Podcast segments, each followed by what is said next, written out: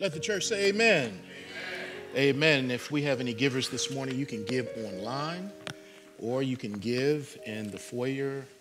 There are black boxes in the foyers if you have uh, checks or cash you would like to give to the Lord in this house.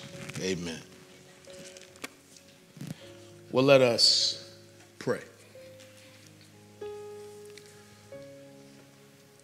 Father, I come to you in the name of the man in the middle, Jesus Christ, your Son, who said that I could come. That's the only reason I can approach your throne and enter into your majesty and your holiness and your grandeur and your transcendence is because your Son not only told me I could come, but he made a way for me to come because he clothed me with his righteousness. I thank you that today we are saved by grace through faith, and it's not of ourselves. Not from works will any of us boast. But as Paul said, we boast in the Lord Jesus, who made a way for us when there was no way, who came and bridged the gap between us and a holy God. That he was cursed on the cross with our sins so that we might be blessed with his righteousness draped upon us. And we thank you that after the death of our Savior, he rose again from the grave on the third day, just as he said. He said, No one takes my life, but I lay it down, and if I lay it down, I have the authority to take it back up again. We're so glad that death could not hold you. We're so thankful that you are not only the prophet of God, but you are the Son of God, God the Son. And when you rose, you said, All power and all authority in heaven and on earth has been given unto me. And you told your disciples to go and make disciples because of who you are and because of the power that you have and the power that you've even poured out on us and through us through the Holy Spirit. We now go not only to make disciples, but to be your disciples. Lord, we're the church, we're your body, you are the head. We need your strength this morning. We need a word this morning. So we go to your word to get a word. And Lord, as I stand behind the sacred desk to open up the holy word, Lord, use me in spite of myself. And I pray that your people will hear a word and be doers of the word that they hear. And as I speak things prophetically this morning, not so much things about the future, but things about unrighteousness, Lord, I pray that we won't close our ears because maybe we haven't heard this or we don't want to hear this. But Jesus, as Elder Sherman said last week, it's not so much the truth that sets us free, it's the truth that we know that sets us free. And we not only need to be set free from religiosity and works based performance and all of those things we try to do to earn your favor rather than just receiving your favor, as Savannah just said. But Lord, we also need to be delivered of lies in our culture, lies that lift one people group up and put other people groups down. Father, I'm coming this morning in the name of Jesus against the spirit of deception, the spirit of lies, even the spirit of racism. You're reminding us that we're not wrestling against flesh and blood, but we're wrestling against spiritual wickedness in high places. Help us, Lord, to see the schemes of the enemy and how he has been successful in dividing people for centuries because we have our eyes on the wrong thing and on the wrong folk. Help us to have our eyes on Jesus today. Thank you, Lord. We love you and we bless you in Jesus' name and for his sake. Amen. Amen. Amen. To kick off the new series that we're embarking on today, the 1619 sermon series, Truth Crushed to Earth Shall Rise Again. We're kicking that off this morning. Um, please turn in your Bibles to 2 Kings chapter 16, verse 19. So we're kicking off our new series, the 1619 sermon series, and we'll begin today with 2 Kings 1619 because every sermon in this series will come from a 1619 address in the scriptures. Next week, we'll be in Deuteronomy 1619. A little bit later, we'll be in Acts 1619.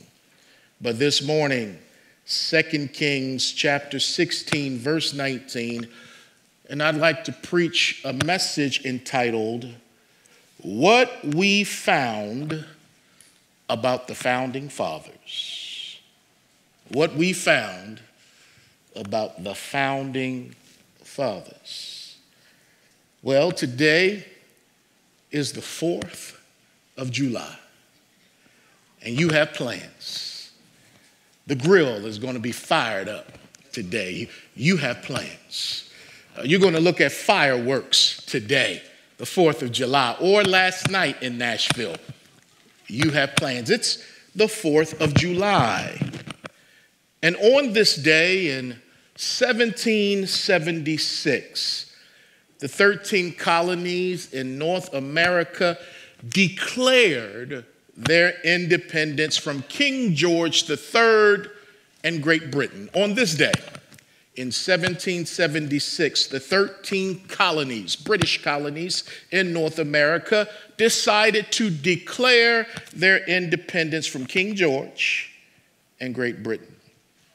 And in the Declaration of Independence, they wrote, when, the, when in the course of human events it becomes necessary for one people to dissolve the political bands which have connected them with another and to assume among the powers of the earth the separate and equal station to which the laws of nature and of nature's God entitled them.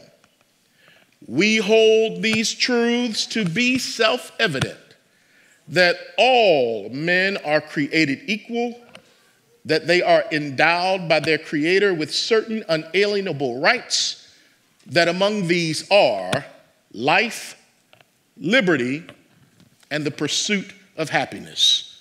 We've all heard those majestic words from the Declaration of Independence. And once the Declaration of Independence was signed, John Hancock going first, putting his name in the center and making it the largest. Once the Declaration of Independence was signed, the United States of America was officially born. They would need to go on and win a war that they had been in for already many years, a revolutionary war against one of the most powerful countries, boasting one of the strongest armies and navies in the world. And they would have to go on and invent a new form of government in the process, leading them to have to craft and structure other documents like the Constitution in the process. Men like John Adams, Benjamin Franklin, Thomas Jefferson, Alexander Hamilton, James Madison, and George Washington played critical and crucial roles in the genesis of America. Therefore, they, along with other statesmen, have been called the founding fathers. And this term was coined in 1916 by Warren G. Harding. I love being an American. I love being an American, but I am not always proud of being an American. Uh, I should have got an amen from a couple of people right there who understand what I'm trying to say. I love being an American, but I am not always proud of being an American. And because I love being an American and I am an American, that gives me the right to lovingly and properly critique and criticize America.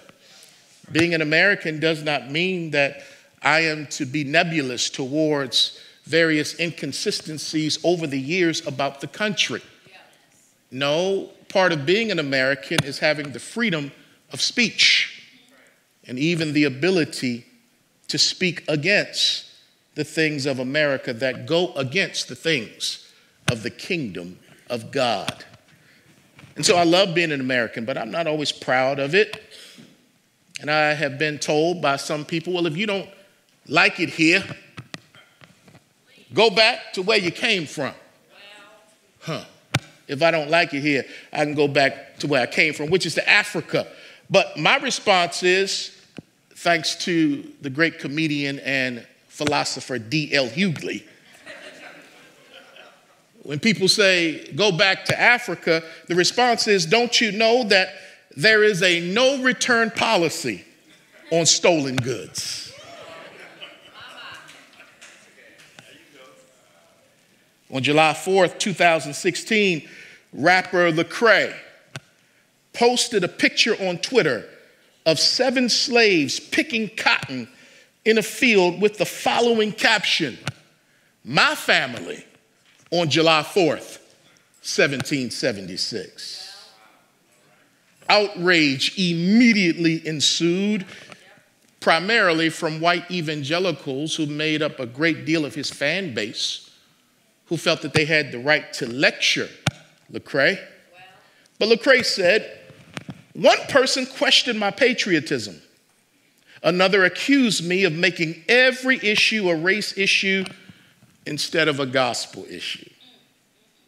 Lecrae said, from where I sat, I was simply telling the truth about our country's complicated, imperfect history on a day when people were celebrating a simplistic, incomplete narrative about our country. Lecrae said, I just told the truth.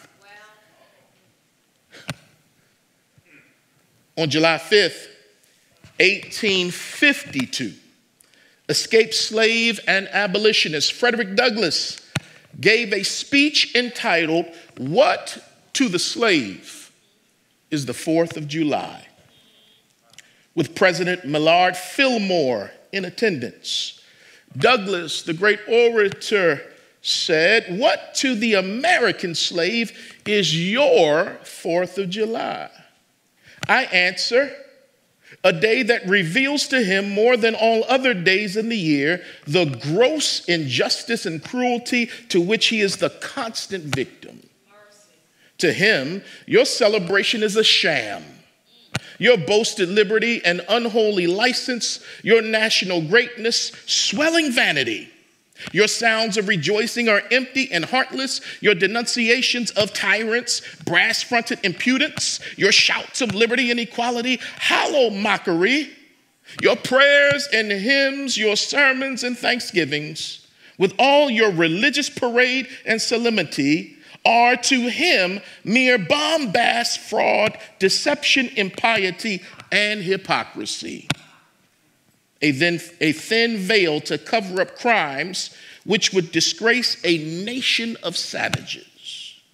There is not a nation on the earth guilty of practices more shocking and bloody than are the people of these United States at this very hour.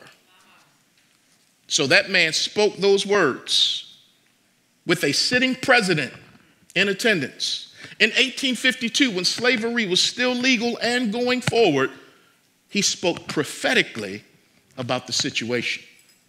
He spoke of people who normally do not have a voice. He represented people who normally do not have representation. He went against the grain of the thought that slavery was just a peculiar institution and slaves are happy with their plight in life. But no, this man stood up and said, Let me tell you the truth. And he kept saying, I don't know why you invited me to give this speech on this day, but I'm going to give it anyway. And I'm going to tell the truth. Can you not see the bravery in that act? He must have been set on fire by the conviction of the Holy Spirit to speak the truth and let the chips fall where they may. In August of 2019, Pulitzer Prize winning journalist Nikole Hannah-Jones developed and published through the New York Times the 1619 Project. And that is where I get the title for this series from, from that particular publication. The 1619 Project was a special edition commemorating the 400th anniversary of the arrival of the first enslaved Africans to the English colony of Jamestown, Virginia, that occurred in 1619. And the goal of the 1619 project not only was it to educate and to tell stories that are normally not told, but the goal was to reimagine the country's traditional historical perspective by placing the consequences of slavery and the contributions of black Americans at the very center of the United States national narrative. She said, Let, us re examine this a little bit. And it was Nikole Hannah-Jones who said, Listen to this. America is not concerned with teaching historical facts. America is concerned with teaching a historical narrative. Went right over your head, so I got to say it again. This country is more concerned with delivering a narrative than it is with communicating the truth. So, what is that narrative? Especially the narrative surrounding the founding fathers, who, when we think about certain institutions like the one I came from, these men are so lauded and applauded that their pictures are placed on the Bible, founders' Bibles. And they talk about what Ben talked about the liberty we have in Christ, but they equate it to the liberty that we have as Americans. And they somehow confuse patriotism with nationalism. And they have these Bibles, and, and today there will be churches all across the country who will pay homage to these founding fathers for all that they did. And you'll even wonder if you're in a church or if you're in a theater somewhere watching a different version of Hamilton. You see, the narrative is that America is the most moral country on earth. And the founding fathers were great, noble, and brave men. Their faith in God and their love for life and freedom makes them heroes who are worthy of our respect, appreciation, adulation, and admiration. Oh, the founding fathers. Many white conservative Americans feel they must protect this wholesome and idealistic narrative at all times and at all costs. Even if it means banning teachers from teaching about the glaring contradictions that existed in the lives of the founding fathers. Because if you teach the truth about the dark side of their lives, because all of us are like the moon, we all have a dark side. But for some reason, the founding fathers did not. Or if they did, their dark side was quickly overlooked, minimized, or even justified. Did you know that of the first 17 United States presidents, 12 of them were slave owners at some point in their lives?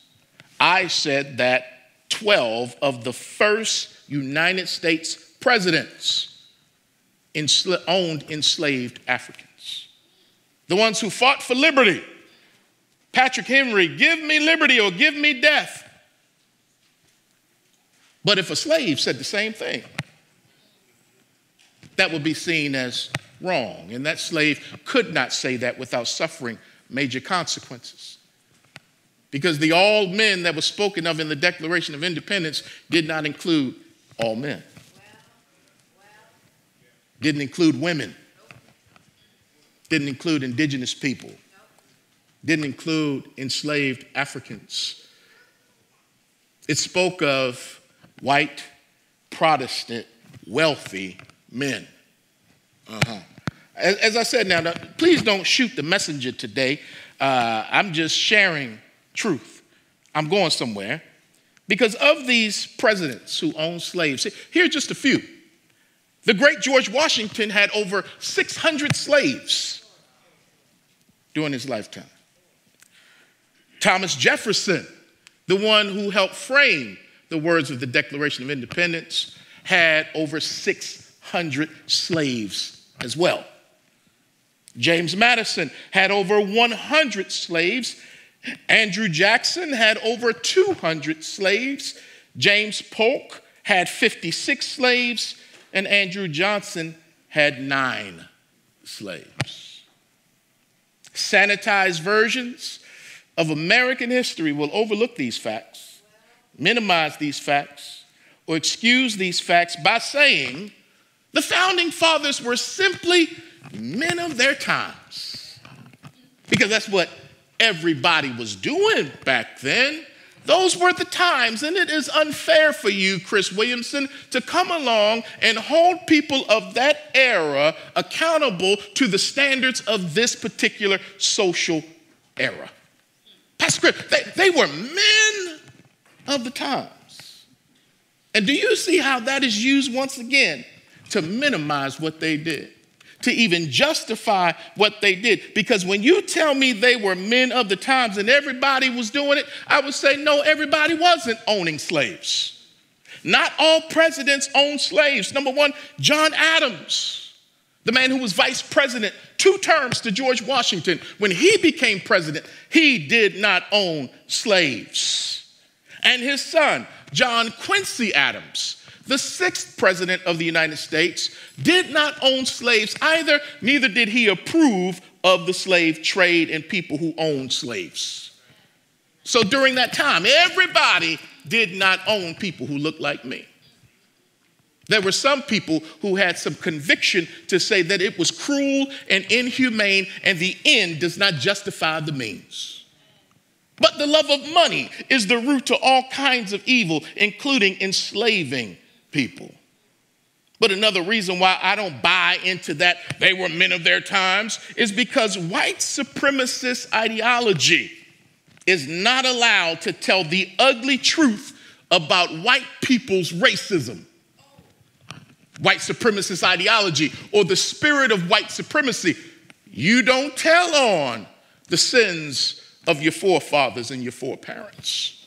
You don't do that. Why? Because white supremacy says that White people are morally good and upright and upstanding. So when you come and you challenge that premise, you have to be shut down because it goes against the ideology and philosophy of white supremacy. Oh my. You see what I'm saying today? I couldn't say in 1621 and live.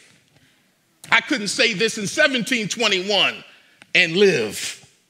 I couldn't call out white supremacy in 1821 and live, and I couldn't even call it out in 1921 and live, but it's 2021 and I'm to call it out. I'm to call it out. Because truth crushed to earth shall rise again. Now, calling out white supremacy doesn't mean I hate white people. Again, we're not wrestling primarily against flesh and blood, but against spiritual wickedness, spirits of oppression, doctrines of demons that would say my ancestors were not even human. But had, you had no problem mating with us. Uh, uh, you, you believe that we were three fifths of a person, that we didn't have a soul until later you said, let's evangelize the soul and leave them on the plantation. Let's get them to heaven. So that plantation gospel. And we'll give them Bibles with portions taken out of it so that they don't understand who they are in their creator and in their maker. But the slave was smart. And so, although the slave had earthly masters, when it came time to talk to God, the slave would call God his master, and that's capital M uh, uh, master, serving notice to the slave master that you may control my body, but you do not control my soul and my spirit. So there was a theology of God deposited within the black church that came through the crucible of suffering and not from the pages of a theological book written by many theologians who also own slaves. Uh, if it walks like a duck. It's time for me to leave the pages of American history and do what I do best and go to the pages of Holy Writ. Oh, there's a word this morning. Scripture never hides the ugly parts of human history. Scripture doesn't sugarcoat uh, the ugly parts of human history. It doesn't romanticize or put rose colored glasses on the shameful acts done by humans, even when it's done by the people of God. Let me say that again. Scripture never hides the ugly parts of human history, even when it comes to the people of God. There's no lost cause narrative in the scripture that seeks to repaint a, a, a, time of history that made a certain group of people look bad. And so we're going to remove all the warts and all the blemishes like we do on filters on Facebook so people don't see what we really look like. God ain't removing the filters and the blemishes. He's letting us see the filters and, uh, or rather, all of the blemishes, the pimples, the bumps, and the bruises and the scars so that it will drive us to Him to find his mercy and to find his grace because we all are broken, busted, and disgusted. God is not afraid to tell the truth, no matter who it might offend. God is not afraid to tell the truth, no matter who it might offend. So when he told Jeremiah, Go and tell the Jews, to surrender to the Babylonians, submit to them, and it will go well with you during this phase of captivity. The people Jeremiah spoke to, his own people, said that he was committing treason. How dare you tell us to submit? You can't be a prophet of God. And they threw him in jail for telling them the truth. But then when Nebuchadnezzar came and grabbed King Zedekiah, before they put his eyes out, they killed all of his children in front of him. Then they put his eyes out. So the last things Zedekiah saw were his children being killed by the Babylonians, but that didn't have to happen had they just said, We are wrong. We have been wrong as a people. We submit to our punishment. Here we are. But they thought Jeremiah was a fool for teaching the truth, telling the truth. God's word tells the truth about flawed patriarchs, Abraham, Isaac, and Jacob, as well as flawed monarchs. God's word. This is why we find comfort in the Bible, because we see that if God can use folk like that, he can use me with all of my flaws.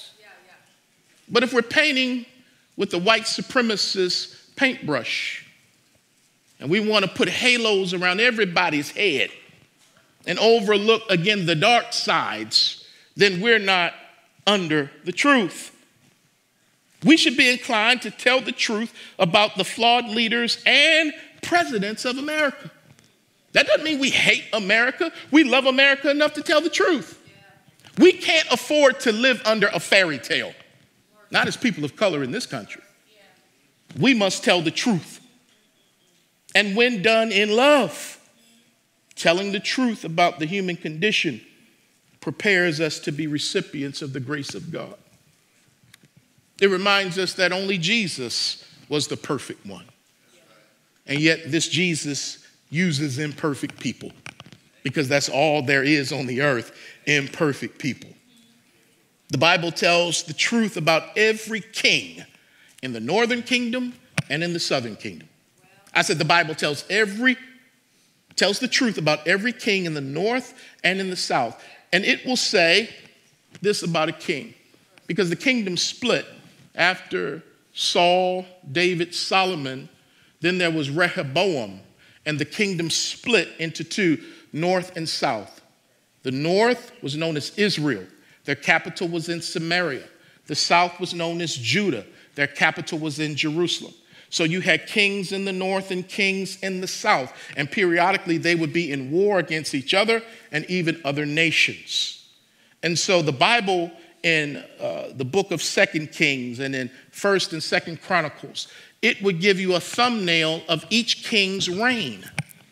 And it would say of some kings that so and so did what was right in the sight of the Lord.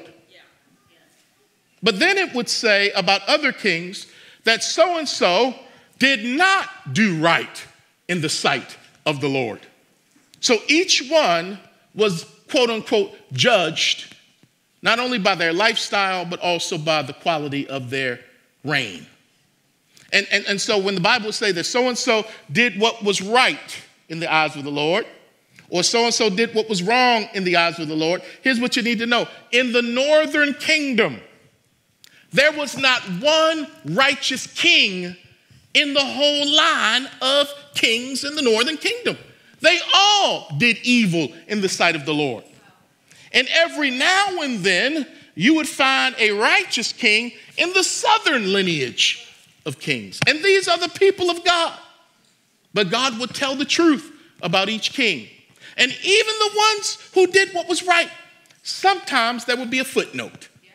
So and so did what was right in the sight of the Lord. However, he did not remove the high places, or he sacrificed on the high places. So, in other words, yeah, he did what was right, but he had some closet sins, some secret sins, which we all have. Because God is working on all of us, bringing us and how we live to the light. There are howevers in everybody's life here. Now, that doesn't mean God can't use us, because again, we're all imperfect. And He works with imperfect vessels. And that's why he pours his spirit and his grace upon us, so that if anything good gets accomplished by us, and even in spite of us, we know who gets the glory. But why do we want to walk around and act like we don't have a dark side? Why do we want to walk around and act like we've arrived by way of sanctification?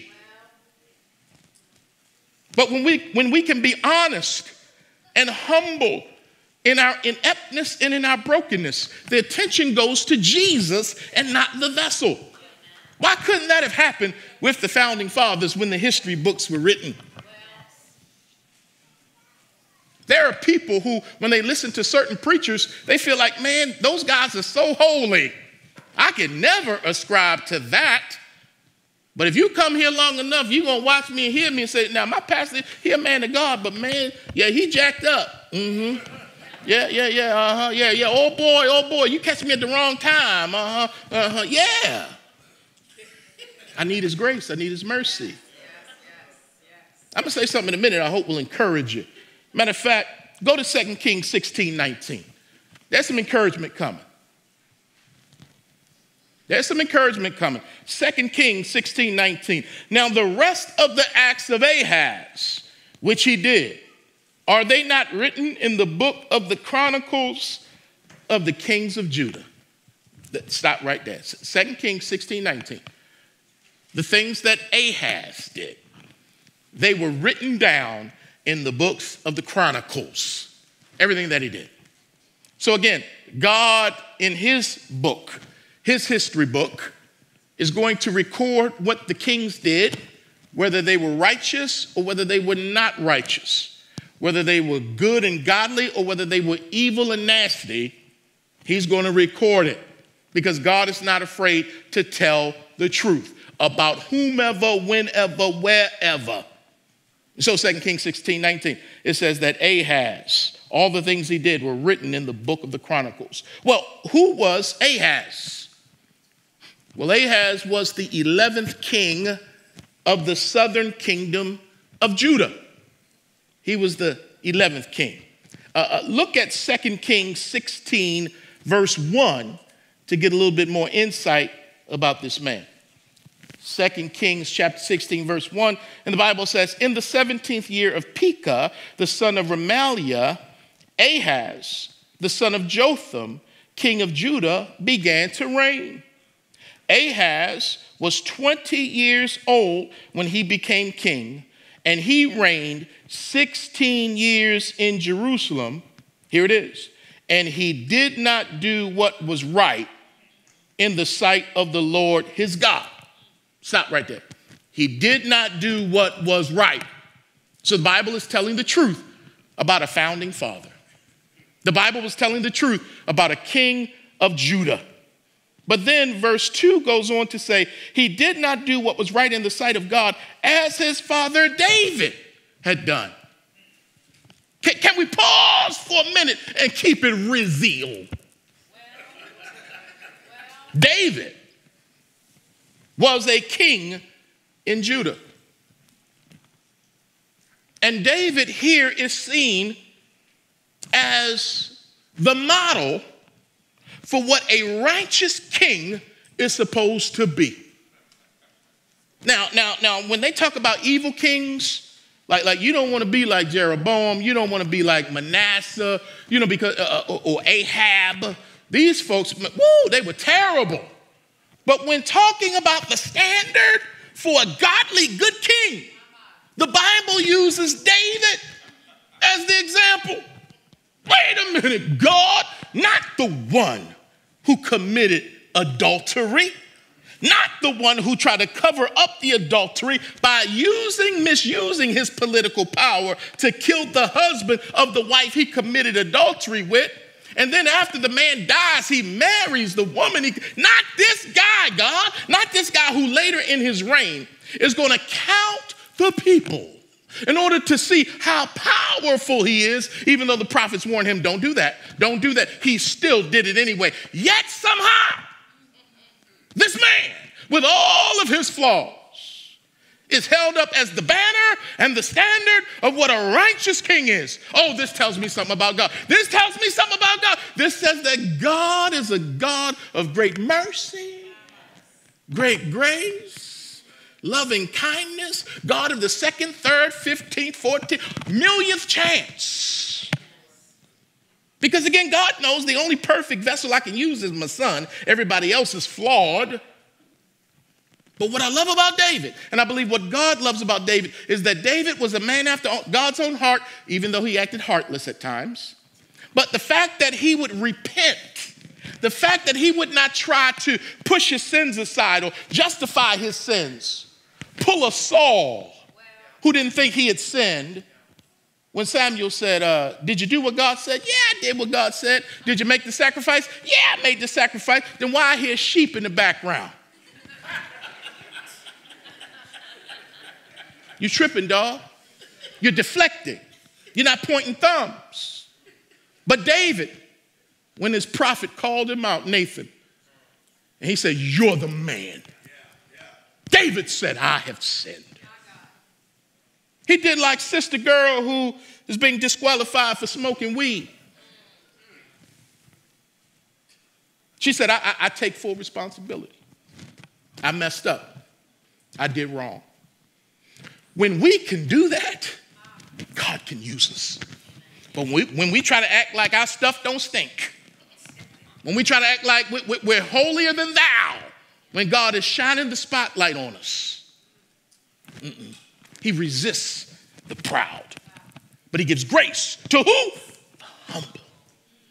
David humbled himself before God, and that's why he could be used as a standard for fallen folk.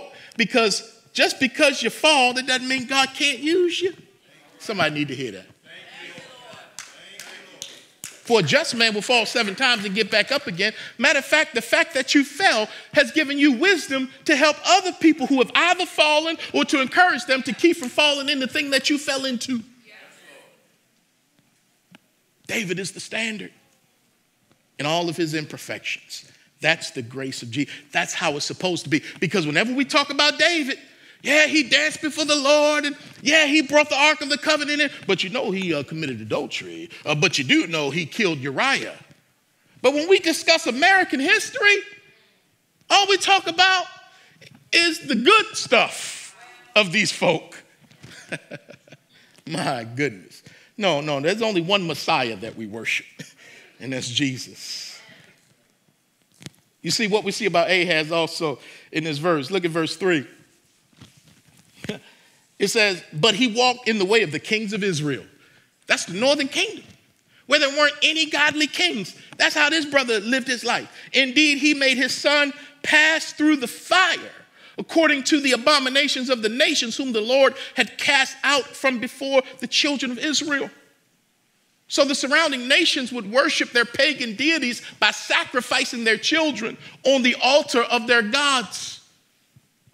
And so he sacrificed his children also, killed his children. Verse 4 And he sacrificed and burned incense on the high places, on the hills, and under every green tree. He did not do what was right in the eyes of the Lord. More about him from this passage. When Judah was attacked by Syria and Israel, Ahaz called out to Assyria for help instead of calling out to God. He said, Let me answer this problem politically. Let me call for Assyria to help rather than calling on God to help. Mm-mm-mm. How many of us do that? Ahaz took the silver and gold that were in the temple to pay Assyria. Ahaz saw a pagan altar in Damascus that he liked it so much he had it replicated, and it was built before he got back home to Judah. Ahaz made Mosaic offerings on that pagan altar the wave offering, the salt offering, the sin offering. He offered all of these things prescribed in the Mosaic law on this pagan altar that he saw when he was in Damascus. Ahaz brought the bronze altar from the temple and combined it with the pagan altar that he just met, made. Ahab commanded the priests to offer sacrifices on this new altar. And Ahaz made changes to the Temple Mount in order to appease the king of Assyria. Ahaz's life and reign can be summed up in one word compromise. Matter of fact, his name Ahaz is short for Jehoahaz, which means the Lord sustains. But because he was such an apostate, because he had turned from Jehovah, he took Jehovah out of his name and just became known as Ahaz. Well, the Bible tells the truth about Ahaz. Yes, it does. But does history tell the truth about George Washington? We're going to come up on an upswing, but, but, but, but first we, we got to we gotta sit here for a sec. Does history tell the truth about George Washington? A man whose teeth were so bad he had to put slave teeth in his mouth. The truth is, yes, he had over 600 slaves, but his will freed his slaves upon the death of his wife. Let me say that now. Again, we don't hear about this. I know I didn't grow up hearing about this. I had to learn about this stuff as a grown man out of school. That he had over 600 slaves. And he said in his will, My slaves can be freed when my wife dies. So, therefore, there must have been a tugging in him to know that holding humans in bondage was wrong. But the great general, the great conqueror, the one, the commander in chief, who, who was such a military genius, didn't have the courage to free his slaves while he was still alive. So, in order to get his heart right before he met his maker, He's going to put in his will, let these human beings go, but only after my wife dies.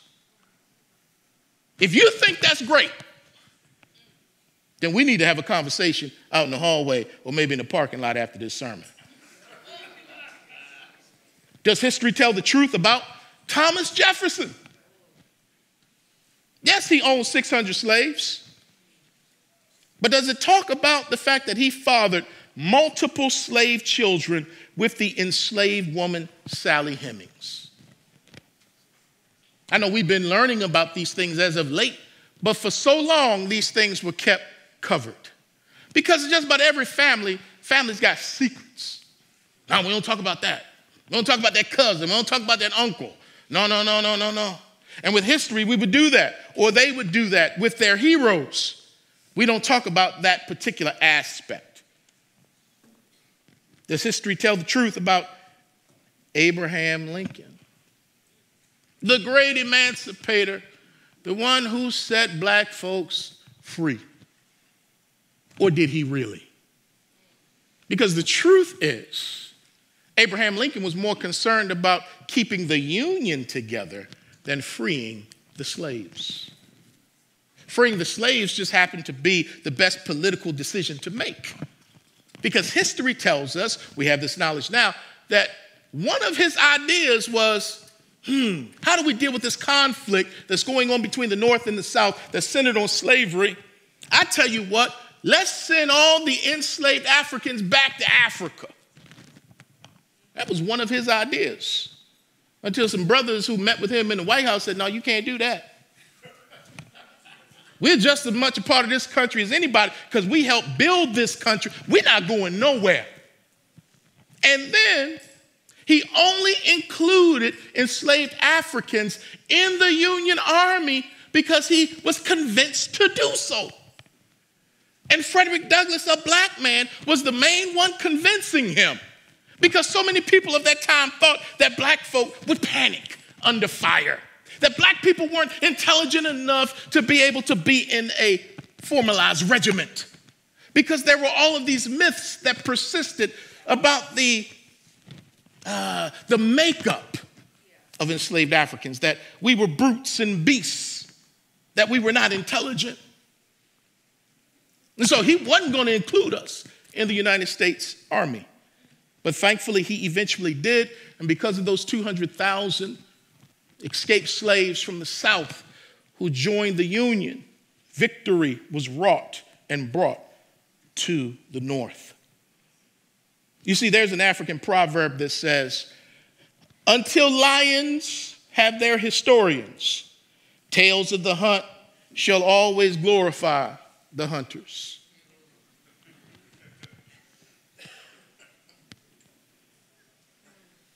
Those who are writing the history will glorify who they want and decimate who they want.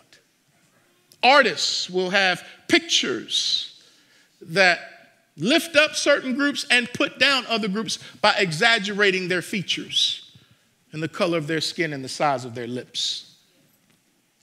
This is America.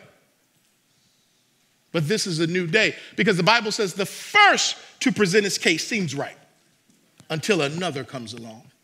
So, for hundreds of years, a case has been presented of the idealistic view of America that it's the home of the, free, uh, of the free and the home of the brave. All the while, it's also the home of the slave. But others, we're, we're in a day where we can challenge that narrative. But let's see the grace of God in action before I let you go. Because there's grace here. And here's the grace of God Ahaz, the one who did not do right in the eyes of the Lord,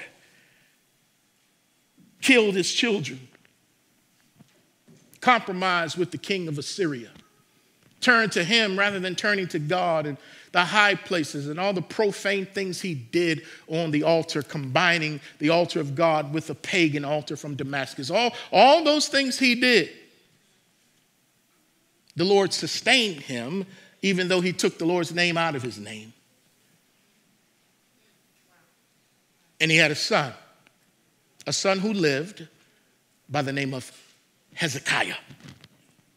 An evil man gave birth to a man named Hezekiah, who the Bible says that Hezekiah did what was right in the sight of the Lord. Second Kings chapter 18, verses 1 through 3. An evil man gave birth to a righteous son. And that's the mercy of God. Hezekiah did what was right. So, so here's my question today. Here's my question. Because I've been working in a multicultural context for almost 26 years now, really more than that, going back to my time in college and even at the all white church that I came from, and many conversations and talks. I know right now that many of our white people are tossing all kind of thoughts through your mind right now. It's either extreme guilt, or you're trying to justify, or you're pointing a finger, you're making it an individual thing that I am not are racist because racists are bad people. Um, I love black people. The proof that I'm here is here. Why do you have to talk about this? And, and so there's all this stuff that, that floats around. But let me encourage you with this. We need Hezekiahs today. People who will do right even when their parents did wrong. You can admit that your grandfather was a racist and still love him. Let me say that again. Because some of you have parents and grandparents, you don't want to bring your children around because they either still use the N word and talk down about black people because they watch certain news stations all day long, or they watch movie depictions of black people and they think that all black people fits this stereotype and they talk in derogatory terms about black people. And you are not like that parent or grandparent. You're Hezekiah. And you're saying, look, I'm going to serve the Lord. Even if that means I might not be bringing my kids around here if you keep talking like that. Hezekiah did what was right in the eyes of the Lord, even though his father did not do what was right. So, white people, you can tell the truth about your grandfather's racism and still love him. Because loving your neighbor and honoring your parents, it's not predicated on whether or not they're perfect. It's just predicated on the fact they're made in the image of God. And you can love them, or you can be like Jesus in Revelation. Jesus said, I hate the deeds of the Nicolaitans. He didn't say, I hate the Nicolaitans, I hate their deeds. So take that with you and say, it's okay for me to stand up without being disrespectful. Mm, mm, mm. But it just ain't white folk before I move on. Black folk need to be challenged too by black people. I said I wasn't going to say this, but here I am about to say this.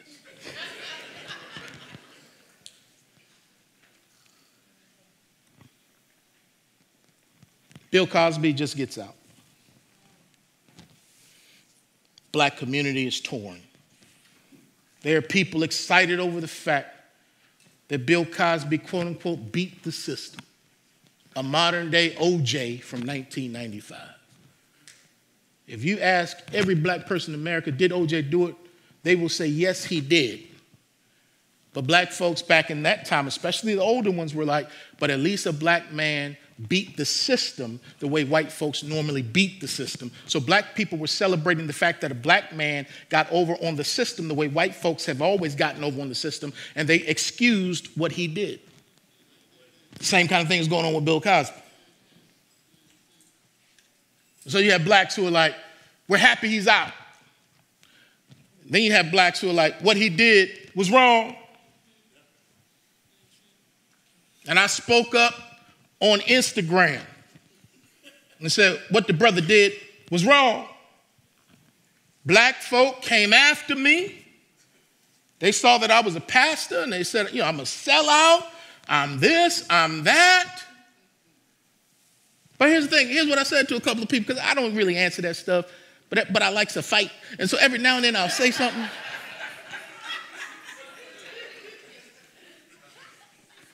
it's wrong.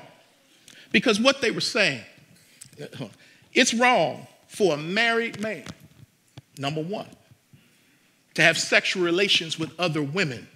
That's wrong. That's called adultery. That's wrong. But not only that, it's wrong for a married man to have sex with women that he drugged, whether they knew it or they didn't know it. It's wrong.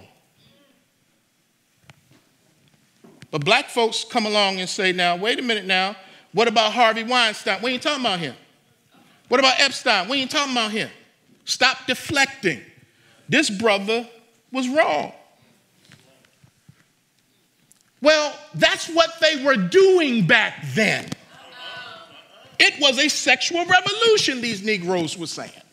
Everybody knew what they were doing back. If you went to the room of a star, you knew what was going to happen. Mm-hmm. As long as it didn't happen to your mother or your sister, right? It, happened to somebody else, it's okay. But but see, you using that, uh, that, that, that premise, that's what they did back then, is no different than what folks say. They were men of their times and Everyone just owned slaves back then. It was wrong back then with the slave owners, and it was wrong with what Bill Cosby did. But here's the thing my, my deacon says, tell the truth. But when you tell the truth, you get shot at for telling the truth. Back in the day, they string you up or literally shoot at you for telling the truth. But if we go all the way back to the Bible days, prophets got stoned for telling the truth to their own people.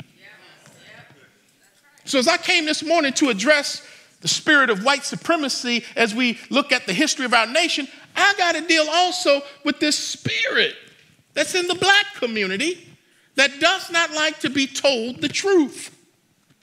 Because unfortunately, our being victimized has turned many of us into victims. Yeah, you don't, you don't want to hear that. We don't want to keep that real, right? I told you, if you ever come to this church, I'm an equal opportunity dispenser of truth. The, the Word of God is a two edged sword. It cuts in, it cuts out. It cuts the lost, it cuts the saved, it cuts white folks, and it cuts black folks. And I'm the preacher that's going to preach the word regardless of what you think, because I don't answer to you. God gave me the spiritual gift of prophecy, not telling the future. Every now and then, you know, again, I see myself in Hawaii, but but but but telling the truth about situations, even if that means you're not popular. Because every black person is not my brother. Uh-huh. Because the family of God, God's diverse kingdom. Jesus yokes us together by his blood, which supersedes, it doesn't cancel out or disqualify, but it supersedes natural blood. So wherever Jesus Christ is standing, because some of me even told me, uh, uh, you worshiping that white God and, and all this kind of stuff, and, and, and, and, black folks learned about him when, when they got here in slavery. I'm like, you don't know your history. you don't read the Bible. You judging, Pastor. I'm not judging the man's heart. I'm not judging his eternal destiny, but I'm just looking at the fruit, which Jesus said I can do. So wherever Jesus is standing, I'm going to be standing there by the grace of God. Mm, mm, mm. And I, I, don't think I'm by myself. I think there are a couple folk in here who are going to stand on what thus saith the Lord to tell the truth. Even if the truth offends this group or that group, or I'll even say it like this the truth as you see it now. Because none of us are going to arrive. We're looking through a glass dimly. So, so the truth we get now you stand on the truth. But recognize, though, some stones may come your way. But I'm standing here today because Frederick Douglass made a stand in 1852. I'm standing here today because Medgar Evers got shot in the back in his driveway. I'm standing here today because Martin Luther King got assassinated while being on a balcony wearing a suit in Memphis, Tennessee in 1968. I'm standing here because of Sojourner Truth. I'm standing here because of Fannie Lou Hamer. I'm standing on the shoulders of men and women who endured so much not only against white folk, but against their own folk. Let me go deeper with this too. Malcolm X was as blackety black and blackety black as they come, even though he was high yellow, light skinned with red hair. He was blackety black. But the minute he called out the sins in the life of Elijah Muhammad, the adulterer, the one who had children all over the place. Once he called out his sin, he then became a Benedict Arnold. And black people killed him. The government killed him. Okay. Black folk pulled the trigger if they worked for the government. We don't like to hear that stuff. But if you come to the house of God, we're going to worship the Lord in the spirit and in what? Oh, let me wrap this up. I, got, I, I was talking about grace. God gave this wicked man a son named Hezekiah. But there's more, there's more grace, there's more grace, there's more grace. Matthew chapter 1, verse 9 says, Uzziah begot Jotham, Jotham begot Ahaz, and Ahaz begot Hezekiah. And if you keep reading in Matthew, it works itself all the way down to Joseph, and to Joseph and Mary was born Jesus Christ, the Son of God. So, this wicked man and other wicked men in his lineage including Abraham, including David and Solomon. Jesus came through this lineage. You see, Jesus came from messed up people so that he could come for messed up people. Jesus came from sick people so that he could come to heal sick people. Jesus came from sinners so that he could die for their sins and set them free from sin, death, and condemnation. And if you ask me, that's a real Independence Day right there. That he came. he came for the thief on the cross, the man in the middle, Elder Aubrey. The man who says to the other guy who's putting Jesus down, just, just, just fussing and cussing at Jesus the whole time. The other thief said, Hey, man, we're up here because of stuff we did wrong. He didn't do anything wrong. Forget you, I'm trusting him. They may have been on their knees cracking safes together, robbing old ladies together. But at some point, you got to make a decision to trust the man in the middle who can give you paradise in spite of yourself. That's why it's called grace. God is not afraid to tell the truth about political leaders, and we shouldn't be afraid to tell the truth about political leaders either. Because a, a pastor or a Christian should not be on any politician's payroll to the point where cat can get your tongue.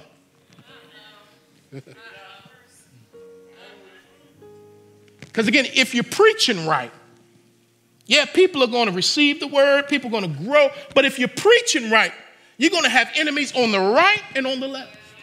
If you're preaching right, you're going to have conservatives against you and liberals against. If you're preaching right, you're going to have black folk against you and white folk against. If you're preaching right,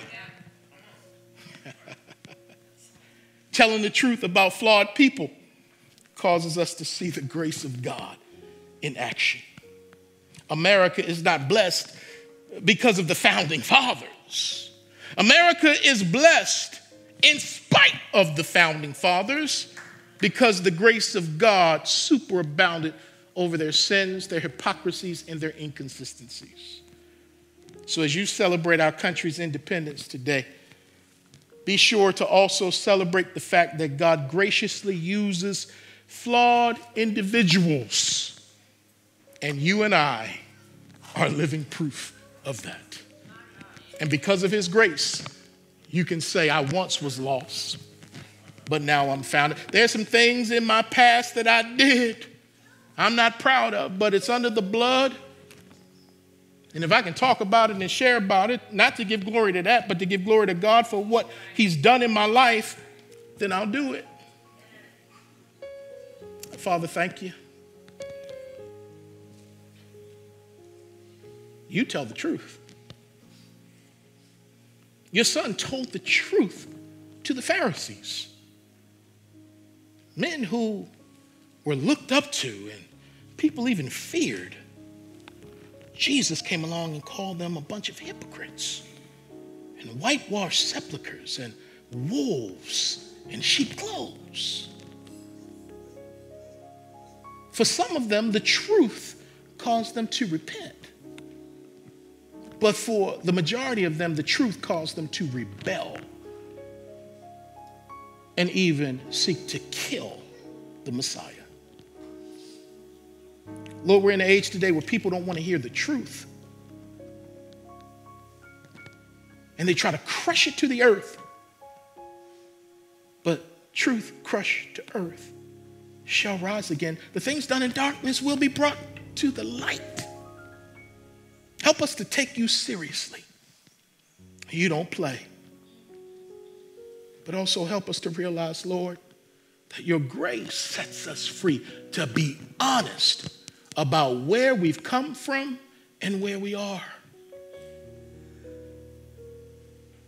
And if you can use anything, Lord, you can use us. So here we are. Have mercy on us. And thank you for demonstrating mercy through Jesus Christ. In Jesus' name I pray. Amen. If there's someone watching and you don't have a relationship with the Son of God, Yeshua, Jesus, today is the day of salvation. He will set you free today. All of your sins, all of the guilt, all of your burdens. He took on his body on that cross. And the Bible says that when you know the Lord, there's no condemnation because you're in Christ. Christ was condemned for you so that you don't have to be condemned under the sentence of sin and death. But you have to say, like the man in the middle, Lord, remember me. Jesus, I need you. Trust this Hebrew Savior who came down through 42 generations. Trust him. God sent him into the world to save us from our sins. He didn't send Jesus into the world to condemn the world, but to save us from our sin. But if you don't trust him, you condemn yourself. Receive the good news. What a great God. He couldn't pardon us without a payment. He just can't let you slide.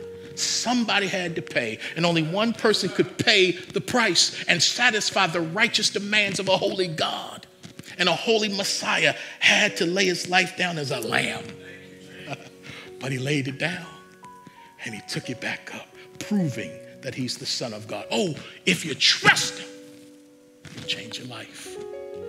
You won't be perfect down here, but you got a perfect God with you down here who's walking with you day by day, day by day, moment by moment, calling you up and giving you strength to do things you thought you could never do because he came to give you life and life more abundantly. It's time. Today is the Independence Day. Let this be the day that you become born again. Amen. God bless you.